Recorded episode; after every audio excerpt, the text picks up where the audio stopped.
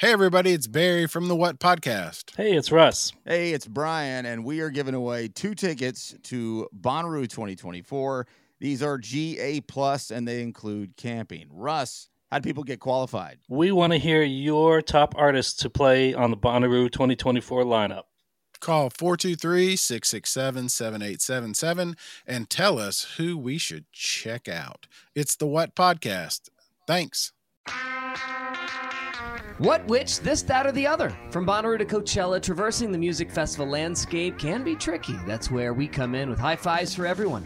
The What Podcast with Brad, Barry, Lord Taco, dedicated to exploring the entire festival scene. Brad has worked in the radio industry for more than 20 years and currently lives in Brooklyn, where he is program director for three stations, including one in New York, one in Detroit, and one in Miami. Barry's been a reporter for the Chattanooga Times Free Press, covering all aspects of the entertainment industry since 1987. That's before you were born. Lord Taco, the smart guy who makes these podcasts on our website at thewhatpodcast.com work. Also, really good at identifying babies, loves blue haired moms, PBR, and his beautiful Volkswagen bus. We all fell in love with the Bonnaroo Festival years ago, not only because of the amazing bands that play there every year, but also because of the incredible community spirit that has developed around it. Radiate positivity. And we really like talking about the inside baseball stuff when it comes to putting on a huge music festival. So join us. You can hear the What Podcast on the Consequence Podcast Network or anywhere you find your favorite podcast. I'm Kyle Meredith, and I host an interview series called Kyle Meredith With, where I talk to legendary musicians, up and coming artists, and whatever that is in between. I dive deep into the making of new albums, stories behind songs, but also things like how is Moby connected with the CIA, and did the Decemberists really thank Robert Mueller in their liner notes? And seeing which band I can get to reunite. Will it be Zeppelin, Genesis, Roxy Music, or Pavement? You've got to listen to find out. It's Kyle Meredith with from WFPK Independent Louisville and the Consequence Podcast Network.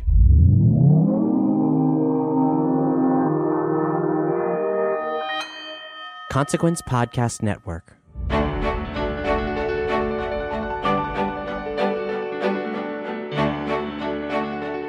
Welcome to The Opus, a co production between Consequence of Sound and Sony that re examines an iconic album and explores how its legend has evolved. This season, we're journeying into the Jimi Hendrix Experience's Electric Ladyland. I'm your host, Ernest Wilkins. In our prior episode, I got together with music critics Corbin Reiff and Dan Hyman to explore Hendrix's mythical impact on pop culture. In this episode, I'm joined by music writer Dan Epstein to discuss Hendrix's production style and the techniques that he used. Hi, my name is Dan Epstein. I'm a music journalist who has written for Rolling Stone, Guitar World, Revolver, and probably about uh, three or four dozen other music publications over the last 25 years. As an added bonus, we'll hear clips from the 50th anniversary reissue of Electric Ladyland, including some rare demos and commentary I can guarantee you'll only hear on the Opus.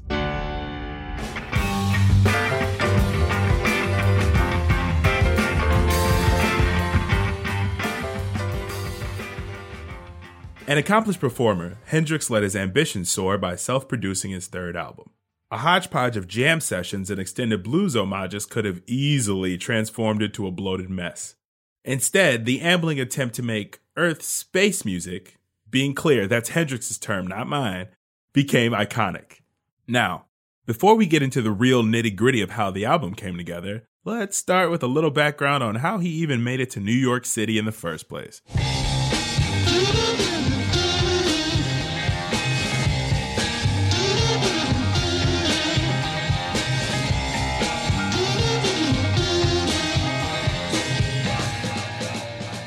It was the winter of 1967, and Jimi Hendrix was looking for a recording studio in New York. Having spent a majority of his last few years in London, and after releasing two successful albums, Hendrix was concerned that he was losing touch with the sound that birthed him. Despite being born and raised in Seattle, a town full of musical talent but hardly the Mississippi Delta, he was a dyed in the wool bluesman when it came to musical instinct and foundation. And after spending so much time across the pond, Hendrix felt he needed to return to his roots. Now, what does a superstar do with no place to create? It's not like he needed to start from scratch. Hendrix already had a case full of tapes he had recorded in London that he was ready to rework. The thing is, New York multi track studios were hard to come by at the time. Fortunately, Hendrix got pitched a new idea from an interesting source his producer Gary Kellgren. Kellgren helmed two landmark albums The Velvet Underground's White Light, White Heat, and Frank Zappa's We're Only in It for the Money. He was introduced to Hendrix by legendary producer Tom Wilson. Hendrix dug one of Kellgren's sonic signatures, a psychedelic phasing sound best heard on Eric Burdon's anti war anthem, Sky Pilot. Sky!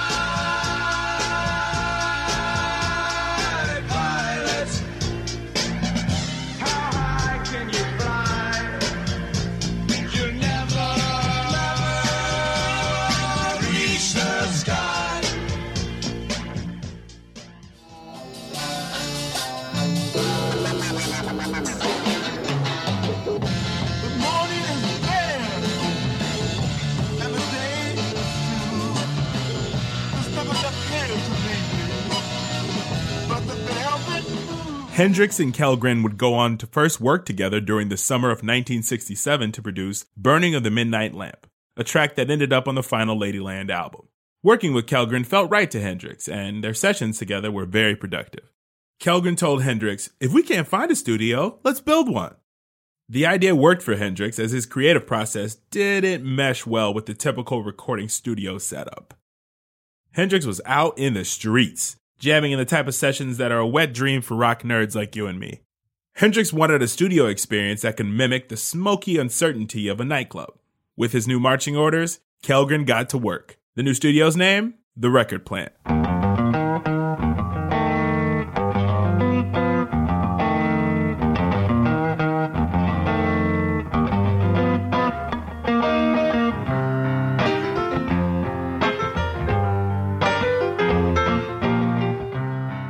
The first experience recording session at the record plant took place on April 18, 1968. Kellgren was behind the board, and Al Kooper sat in on keyboards and guitar on the song Long Hot Summer Night. Hendrix loved the new studio, mostly because he didn't have to be restrained by silly things like rules. Hendrix was finally in charge. He could do as many takes as he wanted, and his need for perfection quickly became too much to handle for one engineer. To manage the workload, Kellgren hired Hendrix's former UK engineer, Eddie Kramer.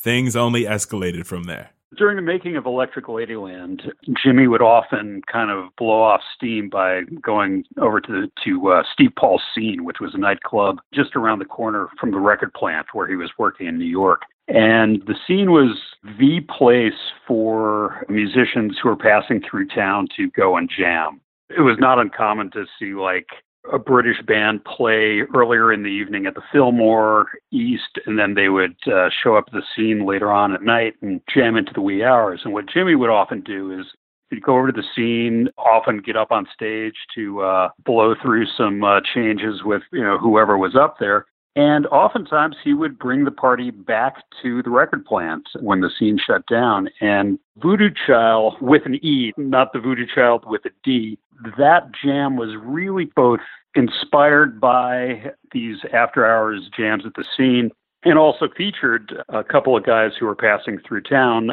Steve Winwood from Traffic and Jack Casady from the Jefferson Airplane. The Voodoo Child session in early May of 1968 is a great example of Hendrix's new recording style. Imagine if you will, it's like 6 a.m., you've been out partying all night, and you find yourself in the studio at the record plant. Ooh, the real life rock fantasy camp is standing in a circle around Hendrix and just letting it rip.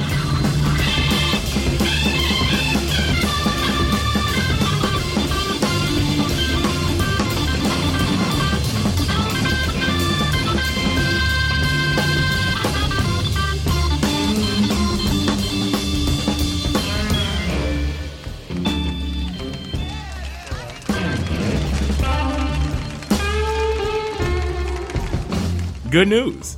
Your party chatter makes the final mix.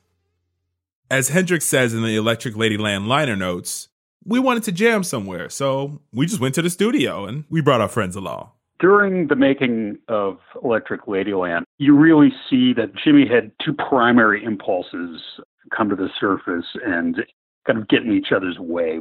One of those things is that he was a completely driven perfectionist and he was rarely satisfied with a take or a part, in part because he often heard things in his head that he had difficulty replicating on tape.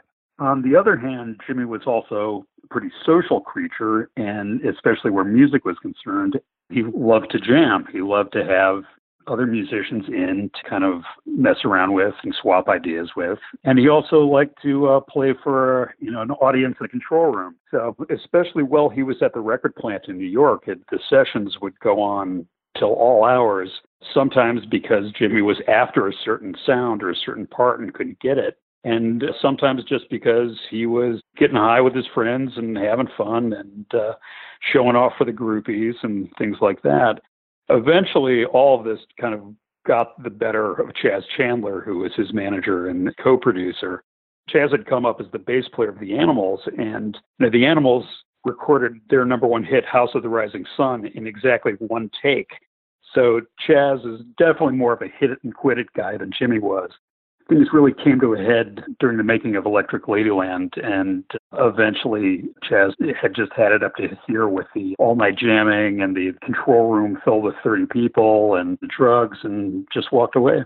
While the rest of the album came together, Hendrix felt he needed to pour more fuel on his fire.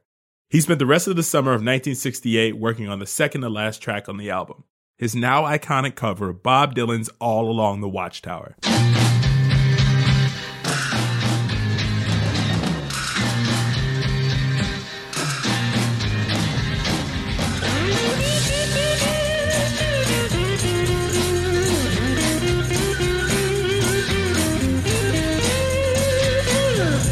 Must be some kind of way out of here.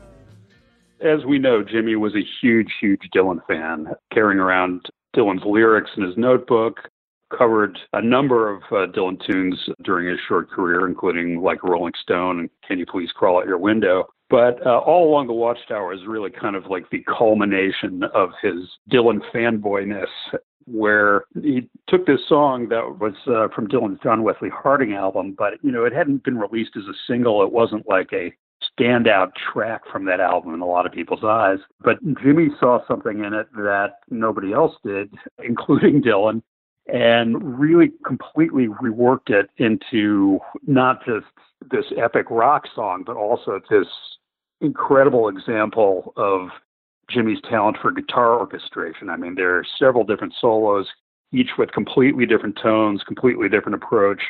You know, Dylan, not a man known for his uh, effusive praise for uh, people who have covered his songs, but uh, even he couldn't deny that uh, Jimi had done a masterful job with All Along the Watchtower. He told uh, the Fort Lauderdale Sun Sentinel in 1995 that Jimi had gone inside the song and found things that Dylan didn't even know were there. And that, in fact, after listening to Jimi's version, the version of All Along the Watchtower that Dylan would play live actually was much closer to Jimi's arrangement than it was to the John Wesley Harding version. This is the part in the show where I implore you to check out the first season of the Opus for way, way, way more Bob Dylan fun. Hendrix's cover of All Along the Watchtower was ambitious, with a naked aim towards hitting the charts. Originally recorded in England, Watchtower was reworked countless times at Record Plant throughout the summer of 1968, with Hendrix trying out numerous sidemen and laying down multiple versions of the iconic guitar solo.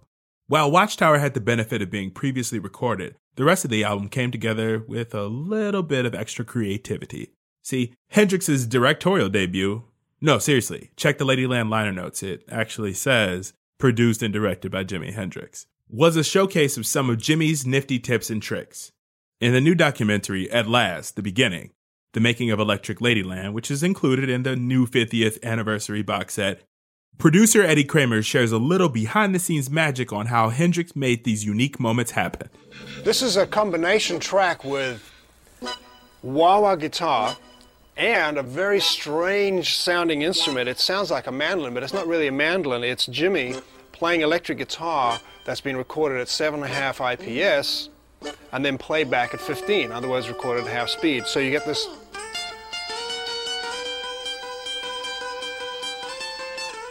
very strange mandolin effect.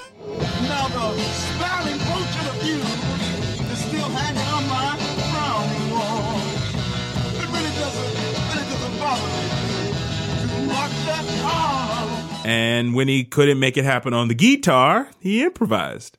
When we think of Jimi Hendrix, we think of all kinds of guitar wizardry, new sonic vistas created with guitar, amp, volume, and various effects.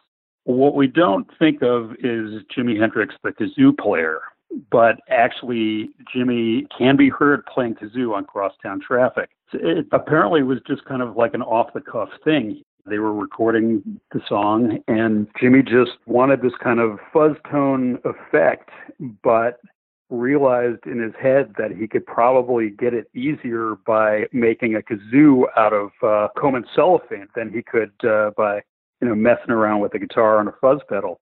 So if you listen closely, that sort of uh, doo doo doo doo doo, that's Jimi playing a comb. That's amazing.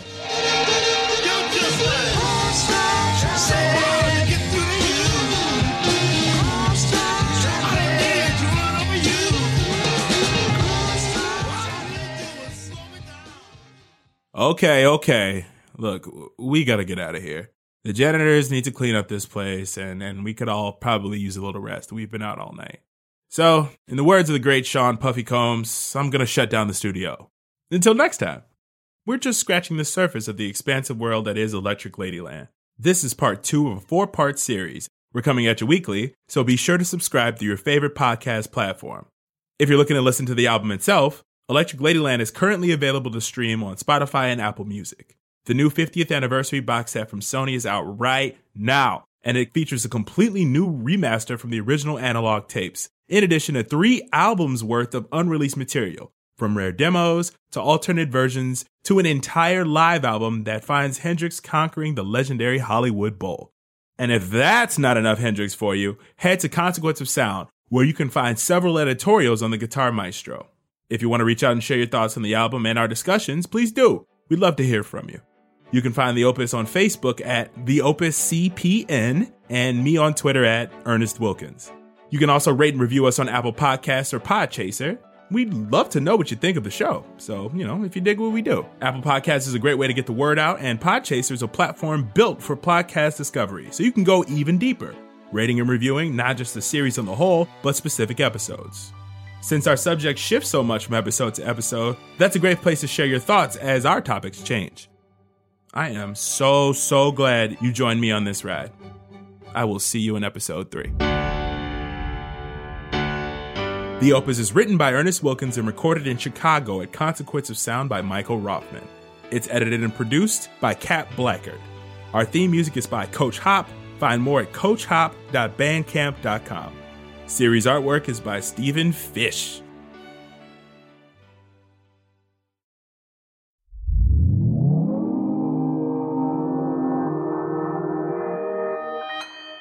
Consequence Podcast Network.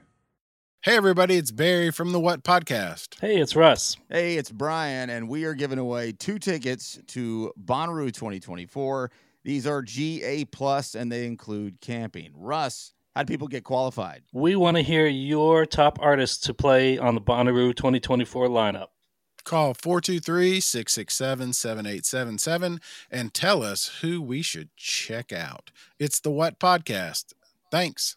Hi, this is James Mercer from The Shins. This is Shirley Manson. This is Lol Tolhurst, co-founder of The Cure. This is Huey Lewis giving you the story behind the song. The story behind the song is back with an exciting second season. We peel back the layers on music's most iconic hits with legendary artists like The Killers, Heart, The B-52s, Violent Femmes, Jewel, Huey Lewis, Modern English, and more. Keep the music flowing, we'll be sprinkling in classic episodes from our archives between each new one. So check out the story behind the song wherever you get your podcast.